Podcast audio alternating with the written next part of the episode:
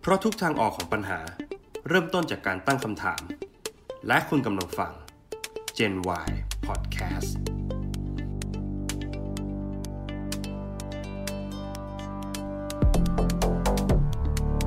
สวัสดีครับ กลับมาพบกับพวกเราอีกแล้วนะครับ กับผมโก้ชวินครับ ผมก้องสรวิทย์ครับ และพวกคุณกำลังฟัง Gen Y Podcast ครับ ครับพี่ก้อง วันนี้คำถามที่เราจะมาตั้งกันเนี่ย คือเป็นคำถามที่มีมานานแล้วเหมือนกันนะในสังคมอะคือคู่คู่กับคนไทยมานานมากเลย อือฮึ แต่ก็ขอบอกว่าจริง ๆ แล้วอ่ะมันก็ไม่เคยเป็นเรื่องเก่าเลยสำหรับพวกเรา อืมก็ยังเป็นเรื่องที่เราพบเจออยู่ทุกวัน นั่น นะ คือเรื่องอะไรครับพี่ก้อง เรื่องของคำถามในวันนี้ก็คือทำไมต้องขอทาน อืมะ ทำไมต้องขอทาน ทำไมต้องขอทาน อืม คือจริง ๆ ขอทานมันก็มันมีหลายสาเหตุเนอะ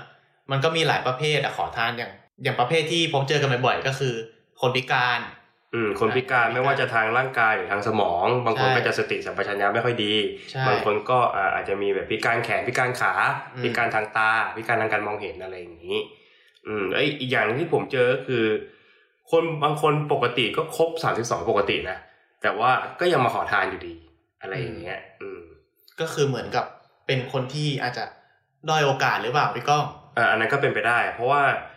มันมันนอกนอกจากการแบ่งประเภทแล้วอ่ะมันยังต้องแบ่งไปในสตอรี่ของแต่ละคนอีก ซึ่งซึ่งมันแบบส่วนบุคคลมากๆ อันนี้เราก็ไม่สามารถเจาะลึกได้ได้ขนาดนั้น แต่ว่าเราก็จะเอาประเภทที่เราเห็นบ่อยๆแล้วกัน อืม อีกอย่างหนึ่งที่ผมรู้สึกว่ายังเกิดขึ้นอยู่ในสังคมไทยก็คือ เหยื่อของการค้ามนุษย์ มีแน่ อืม ๆอ่าไม่ว่าจะแบบคนที่เขาอ่ะถูกจับมาหรือถูกบังคับมา ไม่ได้เต็มใจจะเป็น ต่างด้าวอะไรอย่างเงี้ย ใช่ใช่อะไรอย่างนี้มีแน่นอนอะไรอย่างเงี้ยซึ่งซึ่งไอเหยื่อของการค้ามนุษย์เนี่ยมันมันคาบเกี่ยวกับเขาว่ามีฉาชีพหรืออาชญากรรมด้วย ครับ อืมแล้วก็ซึ่งซึ่งก็เป็นเหมือนในเคสเนี่ยเป็นภัยที่ที่อันตรายที่สุดในในสามประเภทที่พูดมาเลยนะไม่ว่าจะเป็นคนพิการใช่ไหมหรือว่า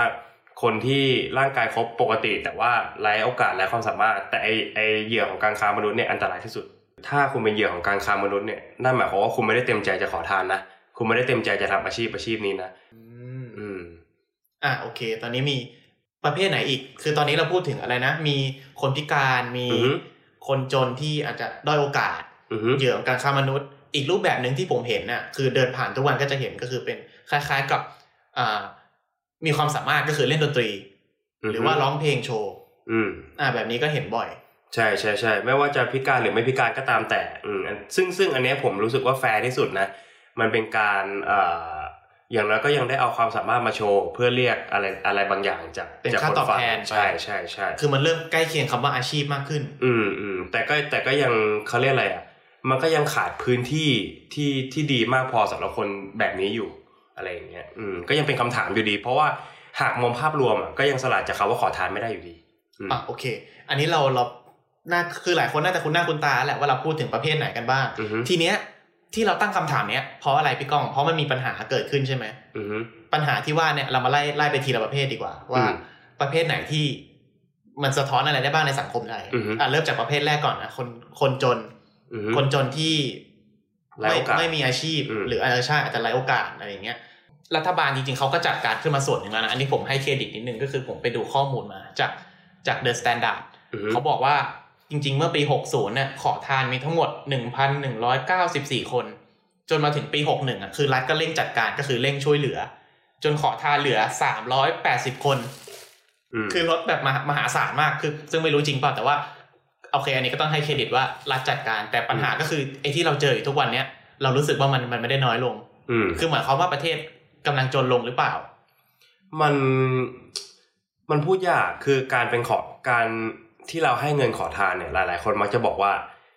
มันคือเงินของเราที่เราให้ไปแล้วมันก็จบนึกออกไหมแต่ว่าไอ้เงินส่วนเล็กส่วนน้อยเนี่ย ที่คนละห้าบาทสิบบาทอะคุณลองตีคุณลองตีง่าย ๆ นะสมมุติว่า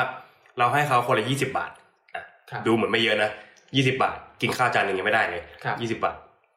สมมุติว่าวันวันหนึ่งมีคนให้เขาสักยี่สิบคนก็พอ อ่ะ ไม่ต้องเยอะนะยี่สิบคน อ่ะยี่สิบคูณยี่สิบเท่าไหร่สี่ร้อย อืม สี่ร้อยแล้วมันเยอะกว่าค่าค่าแรงขั้นต่ำแล้ว นะ อ่ะแล้วสี่ร้อยสมมุติคุณทำงานสามสิบวันสี่ร้อยคูณสามสิบหนึ่งหมื่นสองพันบาทนะครับ ถ้าวันหนึ่งได้ยี่สิบยี่สิบ ต่ำๆนะยี่สิบซึ่งมัน อ่า เกินอยู่แล้ว แล้วบางแหล่งข้อมูลที่ผมไปหามาเหมือนกันเนี่ยเขาก็จะบอกว่ารายได้ของขอทานบางที่หรือบางจุดที่เป็นแหล่งเศรษฐกิจของเมืองไทยเนี่ยทะลุถึงวันละหมื่นเลยนะ วันละ วันละหมื่นนะ ถ้าสามสิบวันก็ สามแสน คือ ปั๊บ เพราะฉะนั้น ปั๊บ เพราะฉะนั้นผมรู้สึกว่าถ้าโก้จะบอกว่าเป็นเพราะความจนอ่ะ ผมมองว่าเขาไม่ได้จนนะในในในในบางคนนะบางคนคือบางพื้นคงไม่ถึงวันละหมื่นทุกคนหรอกแต่ว่า แน่นอนมันเป็นรายได้ที่อ่ะอย่างน้อยๆคุณกินข้าวได้ครบสามมื้อแน่นอนอ่ะ อืม อะไรอย่างเงี้ย อย่างที่พี่ก้องบอกคือคือพอมีช่องทางพวกเนี้ยมันก็จะไม่ใช่ขอทานทั้งหมดที่ที่จะได้เงินเหล่านี้ เพราะว่าพอมีคนเห็นโอกาสอ่ะก็จะเริ่มหาเหยื่อไปเป็นขอทานอะไรเงี้ย อือฮึก็นั่นก็คือพวกค้ามนุษย์นั่นเอง อืม อืม มีเคสไหนบ้างที่พี่ก้องรู้สึกว่า โอ้โห ผมเคยเจอข่าวข่าวหนึ่งซึ่งมันสะเทือนใจมาก คือมันเป็นข่าวของไอองค์กรค้ามนุษย์เนี่ยแหละ แต่ว่าคุณเคยสังเกตไหมว่าขอทานบางคนอ่ะ มักจะเป็นผู้หญิงที่มีอายุหน่อย แต่งตัวโสม ครับ ๆและมักจะมากับเด็กน้อยหนึ่งคน ครับ เด็กแบบ โซมโซมเหมือนกัน เด็กทารกอ่าซึ่งมีมีอยู่ครั้งหนึ่งที่ผมเห็นข่าวว่า มีการขโมยเด็กทารกจากโรงพยาบาล ม เพื่อเอามาให้คนเนี้ยนั่งขอทาน มคือใช้เป็นอุปกรณ์เลย คือแล้วคุณคุณคิดดูว่าคุณภาพชีวิตของเด็กคนนั้นน่ะ ที่เกิดมามีพ่อมีแม่แต่ว่าอยู่ในโรงพยาบาลเฉยๆอะแล้วโดนขโมยออกมา เพื่อมานั่งขอทานอ่ะ แล้วหัวอกคนเป็นพ่อแม่เขาจะรู้สึกยังไงหัวหัวอกของเด็กคนนี้ที่โตขึ้นมาแล้ววันหนึ่งรู้ว่า เอ้ยคนเนี้ยไม่ใช่ไม่ใช่แม่เขาอ่ะแล้วแล้วเขาไม่ควรจะต้องมาเจออะไรแบบนี้เขาจะรู้สึกยังไง อันนี้คืออันนี้คือผมโจมตีไปที่คนทำงานค้ามนุษย์เลยนะว่าผมไม่เห็นด้วยมากๆเลย ข กั อบ ประนามเลย เออกับวิธีการหากินแบบเนี้ยมันมันไม่โอเคเลยอ่ะอืม จริงๆ ผมก็เคยได้ข่าวประมาณนี้เหมือนกัน คือ เราจะสังเกตบ่อยมากว่าเด็กที่อยู่กับพวกเนี้ย ไม่เคยงอแงเลย จะหลับ อืม ตลอด แล้วก็เคยมีข่าวออกทีวีด้วยนะว่าคนพวกคนเหล่าเนี้ย เอายาสลบอะป้อนใส่นมให้เด็กกิน อืมก็คือเพื่อให้หลับแค่เห็นว่าป้อนนมอยู่แค่นั้นเอง ใช่ แล้วคุณคิดดูดิว่าสมมติว่าถ้าเด็กคน มัน นี้ โอเวอร์โด ถ้า สอ่ะ ถ้าเด็กคนนี้ได้เติบโตขึ้นมา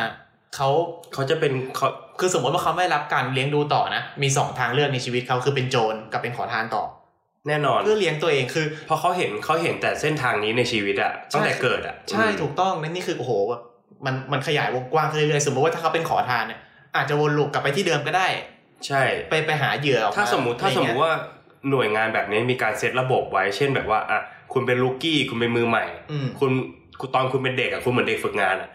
คนคนที่เป็นแม่ก็จะเหมือนพนักงาน แล้วพอคนเป็นแม่ทำงานถึงจุดหนึ่งปุ๊บอาจจะเทิร์นขึ้นไปเป็นผู้บริหาร แล้วเอาลูกอ่ะมาเป็นพนักงานหรือเปล่าคือ เออ ถ้า มันก็มีเป็นไปได้ ถ้าสมมุติว่าเขาเซ็ตระบบแบบนี้ขึ้นมา มันน่ากลัวมากๆนะในเมืองไทยอ่ะคือ ซึ่งตอนนี้มีหรือเปล่าก็ไม่รู้ อาจจะมีก็ได้ คือ ใช่ อันนี้เราตอบไม่ได้เพราะเราก็ไม่ใช่คนที่แบบมีเส้นมีสายหรือว่า ใช่ มีความรู้ เราไม่เคย ลึกอะ ทำงานด้านนี้ อืมอะไรขนาดนั้นเราก็ไม่รู้ไง แต่ว่ามันมันเป็นเรื่องที่น่าเศร้าอ่ะที่ที่ที่คนจะมาหากินกับความสงสารของคนแบบเนี้ยอืม อ่าโอเค อีกประเภทหนึ่งที่ยังไม่ได้พูดถึงคืออ่ากลุ่มที่เป็นเล่นดนตรีที่เอาความสามารถมาขาย อืม ไอ้กลุ่มเหล่านี้จริง ๆ แล้วเกิดประโยชน์หรือเกิดโทษอะไรกับสังคมบ้างครับพี่ก้อง ผมมองว่าจริง ๆ มันไม่ได้เป็นโทษหรอก แต่ว่าคือพอยพอยของคนที่อ่ะผมเอายกง่ายๆว่าเล่นดนตรีแล้วกันนะอาจจะมีการแสดงความสามารถประเภทอื่น แต่ว่าผมขอยกดนตรีเป็นเป็นหลักละกัน อ่ะ เพราะเราเห็นบ่อยสุดอืม ครับ คนที่เล่นดนตรีเนี่ยจริงๆอ่ะผมเชื่อเลยคนที่เล่นดนตรีเป็นทุกคนอ่ะลึกๆความฝันคือเขาก็อยากเป็นนักดนตรีนั่นแหละ ครับ แต่เพียงแต่ว่าพื้นที่ในสังคมมีให้เขาขนาดไหนมากกว่า เช่น สมมติว่าคุณอยากเป็นนักดนตรี แต่คุณรูปไม่หล่อคุณสมมติคุณพิการทางการมองเห็นสมมตินะอ่ะแล้วการที่คุณจะเดินไปบอกใครสักคนว่าเฮ้ยผมอยากเป็นนักดนตรีอ่ะมันไม่ได้ง่ายขนาดนั้นไงแล้วแล้วมันก็ไม่ได้มีพื้นที่ให้เขาแสดงออกอะพอไม่มีพื้นที่แล้วสังคมก็ปิดกั้นเขาจากความพิการจากความอะไรของเขาอะไรอย่างเงี้ย คือผมมองว่าการการเล่นดนตรีเพื่อมาแลกเงินอ่ะมันมันควรจะถูกอัปเกรดอ่ะให้กลายเป็นสตรีทโชว์ไหม อืม คืออย่างตอนผมมีเคยมีโอกาสได้ไปที่ลอนดอนประเทศอังกฤษครั้งหนึ่งนะคือ ครั เป็ บ นเป็นโชคดีของผม ที่ผมได้ไปเห็นสตรีทโชว์ที่ประเทศอังกฤษ แล้วสตรีทโชว์ที่นั่นอ่ะเขาจะจัดเป็นแบบเป็นเป็นเหมือนเวิร์งเวิร์งหนึ่งอ่ะในในในตลาดคนเดินอะไรอย่างเงี้ยแต่ว่าก็จะเป็นเวิร์งเวิร์งหนึ่งใช่ป่ะแล้วก็วงดนตรีที่ที่ที่จะเป็นสตรีทโชว์อะเขาจะผลัดกันโชว์แบบเป็นรอบอ่ะ คือรอบรอบนี้ปุ๊บคนนี้โชว์อ่ะคุณให้เวลา 15ดี คุณจะเล่นกี่เพลงก็แล้วแต่ แล้วก็แล้วก็เปิดกระเป๋ากีตาร์เพื่อให้คนใส่เงินเข้าไป แล้วเขาก็แฟร์พอที่จะไม่แอบเอาเงินไปเก็บอ่ะแล้วเขาก็วางให้เห็นเลยว่าเออเขาได้เงินเยอะหรือน้อยขนาดไหนอ่ะซึ่งจริงๆอาจเขาอาจจะเก็บก็ได้เราก็ไม่รู้หรอกแต่ว่า มันมันมีการจัดการที่ดี เช่นแบบ พอคนเนี้ยพอครบ 15ทีปุ๊บเขาก็จะเวียนเอาคนต่อไปขึ้นมา คือแบบแล้ววันที่ผมไปอ่ะคนก็จะมุงดูกันแบบ คือเอ้ยมันมันมันรู้สึกว่ามันอัปเกรดจากคำว่าขอทานเยอะเลย มัน อะ ให้ มัน คุณค่าเขา ใช่ใช่ใช่มันมันแล้วผมรู้สึกว่าเฮ้ยถ้าเมืองไทยมีการจัดการแบบเนี้ยอาจจะเวิร์กก็ได้ หรืออีกทางหนึงที่ผมเคยคิดไว้ตั้งนานแล้วสำหรับสำหรับเคสที่แบบเป็นคนเล่นดนตรีอะถ้าสมมติมีมีการจัดการอีกอย่างหนึ่งเช่น ทุกร้านอาหารหรือทุกทุกสถานที่ที่ต้องมีการจัดแสดงมหรสพหรืองานแสดงดนตรีอยู่แล้วอะ ครับ คุณบรรจุคนเหล่านี้เข้าไปเลยสิ เช่นแบบคุณบังคับเลยว่า คุณต้องมีเวลาหนึ่งชั่วโมงอะให้เขามาโชว์ที่ร้านเหล้าของคุณที่ร้านอะไรอย่างเงี้ย แล้วก็ไม่หักเงินอะไรจากเขา ใช่ ไม่ด คือ ค่าใช้จ่ายอะไร ใช่ คือช่วยเหลือเขาไป ใช่ก็คุณก็มองเขาเป็นฐานะศิลปินคนหนึ่งสิ ซึ่งบางคนอ่ะในเมืองไทยผมเคยเจอเล่นเก่งมากนะ เล่นเก่งจนแบบผมหยุดยืนหยุดฟังเลยอ่ะคือเล่นดีมากเป็นเป็นนักดนตรีที่มีฝีมือเลย แต่ว่าเขาอาจจะขาดโอกาสหรือเปล่า หรือว่าเมืองไทยไม่ได้ไม่ได้ให้พื้นที่หรือแบ่งแยกเขาออกมาจากคำว่าขอทานได้มากพออืม ครับ คือผมเข้าใจแล้ว คือนึกถึงบรรยากาศพวกไนท์มาร์เก็ตอะ เอออะไร ท์ อ มา ย่า ร์ ง เก็ต นั้น แล้วก็ น่ะ มีมีพื้นที่ เปิ เปิด ดหมวก พื้นที่ อืม เปิดให้มีคนที่นั่งแล้วก็มีนักดนตรีเหล่าเนี้ยคือเข้ามานั่งผลัดเปลี่ยนหมุนเวียนกันมานั่ง แล้วก็คนแถวนั้นเนี่ยก็อาจจะนั่งกินอาหารนั่งเดินซื้อข ใช่แล้ว อง ก็เส ช้อ พ ปปิ้ง ดนตรี ไป ไป ใช่ อืม คือเออมันก็เออเป็นทางเลือกที่ดีนะ แล้วหน่วยงานหน่วยงานภาครัฐอ่ะถ้าสมมติเป็นผมนะผมถ้าถ้าเขามีพื้นเพของการเล่นดนตรีอยู่แล้วอ่ะคุณคุณสอนเขาเพิ่มเลย คุณอาจจะได้ศิลปินหน้าใหม่ในประเทศขึ้นมาก็ได้นึกออกไหมคือ หรือแบบถ้าถ้าเกิดไม่สามารถที่จะผลักดันเขาเป็นศิลปินมือหนึ่งได้อะคุณก็ผลักดันให้เขาไปเป็นแบ็กอัพของวงดนตรีต่างๆ ก็ได้นี่วงดนตรีที่เป็นวงดนดัง ๆ แล้วบางบางครั้งเขาก็จะมีการไปแค่นักร้องอย่างเดียวถูกไหมแล้วก็ให้วงดนตรีที่เหลือก็เป็นแบ็กอัพให้เขาคุณก็ผลักดันเขาเข้าสู่แบบเขาเรียกอะไรอะ การทำงานจริง ๆ ที่เป็นอาชีพมากขึ้นอะอะไรอย่างเงี้ย อืม แล้วอย่างนี้คือผมถามถามในมุมของรัฐแล้วกัน คืออย่างบางที เราก็จะเห็นว่ารัฐก็มีสิ่งที่ต้องจัดการในประเทศเยอะมากเลยนะ อืม แล้วก็บางปัญหาก็อาจจะถูกละเลยหรือว่าเขาเรียกอะไรไม่ครอบคลุมอ่ะ อืม ไม่เคลียร์เท่าไหร่ ใช่ อืม ทีเนี้ยมันจะเป็นไปได้เหรอว่า รัฐจะบังคับให้เอกชนทุกที่อ่ะต้องรับดูแลคนเหล่านี้ที่มีจำนวนมาก แล้วก็ถ้าสมมติว่ายิ่งอนุมัติอ่ะโอ้โหคนมันก็อาจจะยิ่งมากขึ้นก็ได้นะคือเข้ามาสวมรอยอะไรอย่างเงี้ย อืม คิดว่าเราจะปรับเรื่องนี้ยังไงดีอะปรับที่ทัศนคติหรืออะไรอย่างงี้ไหม เรื่องเรื่องการบังคับเนี่ยผมกำลังจะพูดเลยว่า เรื่องการบังถ้าถ้าโก้ใช้คำว่าภาครัฐต้องไปบังคับเอกชนให้ทำตามถูกไหมการบังคับเนี่ยมันเกิดขึ้นจากทัศนคติล้วนๆเลย ทัศนคติของคนที่จะโดนบังคับเนี่ยแหละว่า เราได้ให้โอกาสเขามากพอหรือเปล่า อือฮึ ให้โอกาสในที่นี้หมายถึงให้โอกาสคนที่ไร้อาชีพนะให้โอกาสคนที่เป็นขอทานนะอย่างสมมุติว่าร้อยทั้งร้อยอ่ะผมก็กล้าพูดเหมือนกันว่าสมมติโก้เปิดร้านอาหารตามสั่งอยู่ ครับ หรือหรืออะไรก็แล้วแต่เปิดร้านขายของสมมุตินะ แล้วมีขอทานคนหนึ่งอ่ะเดินมา แล้วบอกว่าโทษนะครับ คือผมไม่มีงานทำผมไม่มีอาชีพอ่ะช่วยช่วยรับผมเข้าไปทำ เล่นในนี้หน่อยอะไรอย่าง อื งี้ มหรือหรือหรือสมมุติเขาไม่มีไม่มีความสามารถด้านดนตรีด้วยไม่มีความสามารถอะไรเลย คือเขาแค่ตกงานแล้วแล้วแล้วต้องขอทาน เขาเดินมาบอกว่าของานทำหน่อยได้ไหม ครับ ล้างจานก็ได้สมมุติโก้ขายอาหารเหนื่อยไหมมันก็เป็นเรื่องที่ยากในการเปิดใจเหมือนกันนะ คือแค่เห็นลุกอะ ใช่ ซึ่งซึ่งตรงเนี้ยทัศนคติของภาพกว้างอ่ะ มันยากมากในการเปลี่ยนแปลงองค์รวมอ่ะ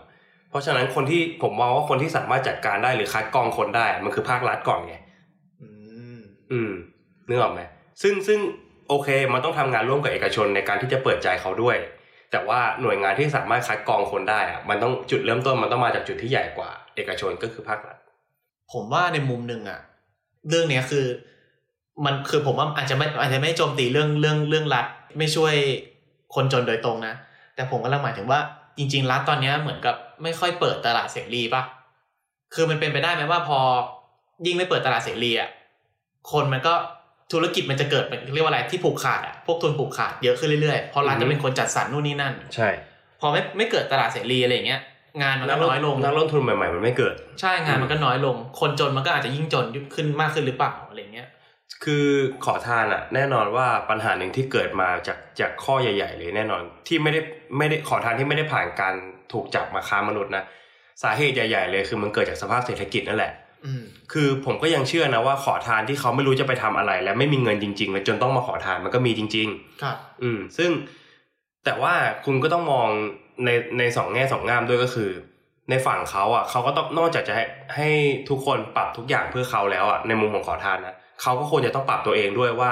เฮ้ยในเมื่อคุณมีทุกอย่างครบ 32อ่ะควรคุณคุณควรจะออกไปขวนขวายเพื่อทำอะไรบางอย่างด้วยไหมอะไรเงี้ยอีกอีกอย่างหนึ่งที่ปะมันเป็นปัญหาคาบเกี่ยวแน่นอน นั่นคือเรื่องการศึกษา คือคือถ้าคุณเนื้ออกไหมคุณถ้าคุณขาดโอกาสทางการศึกษาตั้งแต่แรกเกิดอ่ะจนจนแบบอ่ะแน่นอนทุกทุกบริษัทเวลาจะรับพนักงานเข้าทำงานก็ต้องมีวุฒิ ครับ มีมีอะไรต่างๆอะไรเงี้ยมีหลักฐานทางการศึกษา ซึ่งถ้าเกิดคุณขาดองค์ประกอบเหล่าเนี้ยเป็นหนึ่งปัญหาแน่นอนที่ที่คุณจะไม่สามารถหางานทำได้ ไม่มีใบเบิกทาง ใช่ ซึ่งการไม่มีงานทำนำไปสู่อะไรนำไปสู่เศรษฐกิจที่แย่ แล้วก็ไปจบด้วยการเป็นขอทาน ก็ก็นี่ก็เป็นหนึ่ง ก ใน วน ปัญหา ใช่ก็วนมา ใช่ ที่ ใช่ใช่ใช่ ปัญหาเหล่านี้แหละ อืม คือเห็นด้วยกับพี่ก้องเรื่องหนึ่งคือยิ่งคนที่ครบ 32 นะ แล้วก็อาจจะมีการศึกษาแต่ไม่ได้การศึกษาสูง ซึ่งซึ่งคนเหล่านี้ก็จะเป็นคนจนหรือว่าคนที่มีรายได้น้อยอะไรเงี้ยซึ่งมีโคดหนึ่งของแจ็คหมาที่พูดมาคือผมชอบมาก เขาบอกว่าคือคนจนเนี่ยเป็นคนที่เอาใจยากที่สุด เพราะว่าอะไร เพราะว่าถ้าบอกว่าให้เขาให้เขาทำอะไรฟรีอะเขาจะคิดว่าเนี่ยอาจจะเป็นกับดัก อืม ถ้าเกิดให้เขาลงทุนแล้วก็ได้ที่มันลงทุนน้อยๆ เฮ้ยได้กำไรนิดเดียว ให้ลงทุนเยอะก็บอกไม่มีเงิน ให้ลงทุนทำสิ่งใหม่ ๆ ก็อาจจะบอกว่าไม่มีประสบการณ์ อะไรอย่างเงี้ย คือมันมันบางทีนอกจากทัศนคติของคนที่มองขอทานแล้วอะ ใช่ ทัศนคติของคนที่มีรายได้น้อย ตัวขอทาน ตัวขอทานอะไรอย่างเงี้ย ก็ก็ คน ต้อง จะต้อ เป ง ลี่ย ปรับนด้ ด้ ว วย ย ใช่ ต้องพัฒ อย่าง นา อย่าง ด้ว ที่ ย ผมพูดเลยว่า คือมันมันต้องไปด้วยกันอ่ะ ถ้าคือถ้าคุณคิดจะพัฒนาแล้วพัฒนาอยู่ข้างเดียวอ่ะมันมันก็ยากที่จะเปลี่ยน ใช่ แปลง ใช่ อืม ครับ ก็ทีเนี้ยถ้าให้เราย้อนกลับไปตอบคำถามตอนแรกที่เราตั้งเอาไว้ว่าทำไมถึงต้องขอทานอะไรอย่างเงี้ย อืม ถ้าเป็นมุมผมนะ คือผมคิดว่าคำตอบของผมอะ่ะคือรัฐอะจะต้องขยายตลาดเสรีมากขึ้นอะให้มีคนที่เข้ามาลงทุนเข้ามากระจายรายได้มากขึ้น อืม เพราะว่าเวลารัฐกระจายรายได้อะ่ะ ผมเห็นว่ามุมวิธีหนึ่งที่ที่มักจะทำบ่อยๆ ใน ในช่วงนี้ก็คือรัฐก็จะเอาภาษี อืม เอาไปแจกแจก ค คน น จ จ น น อือฮึ ซึ่ง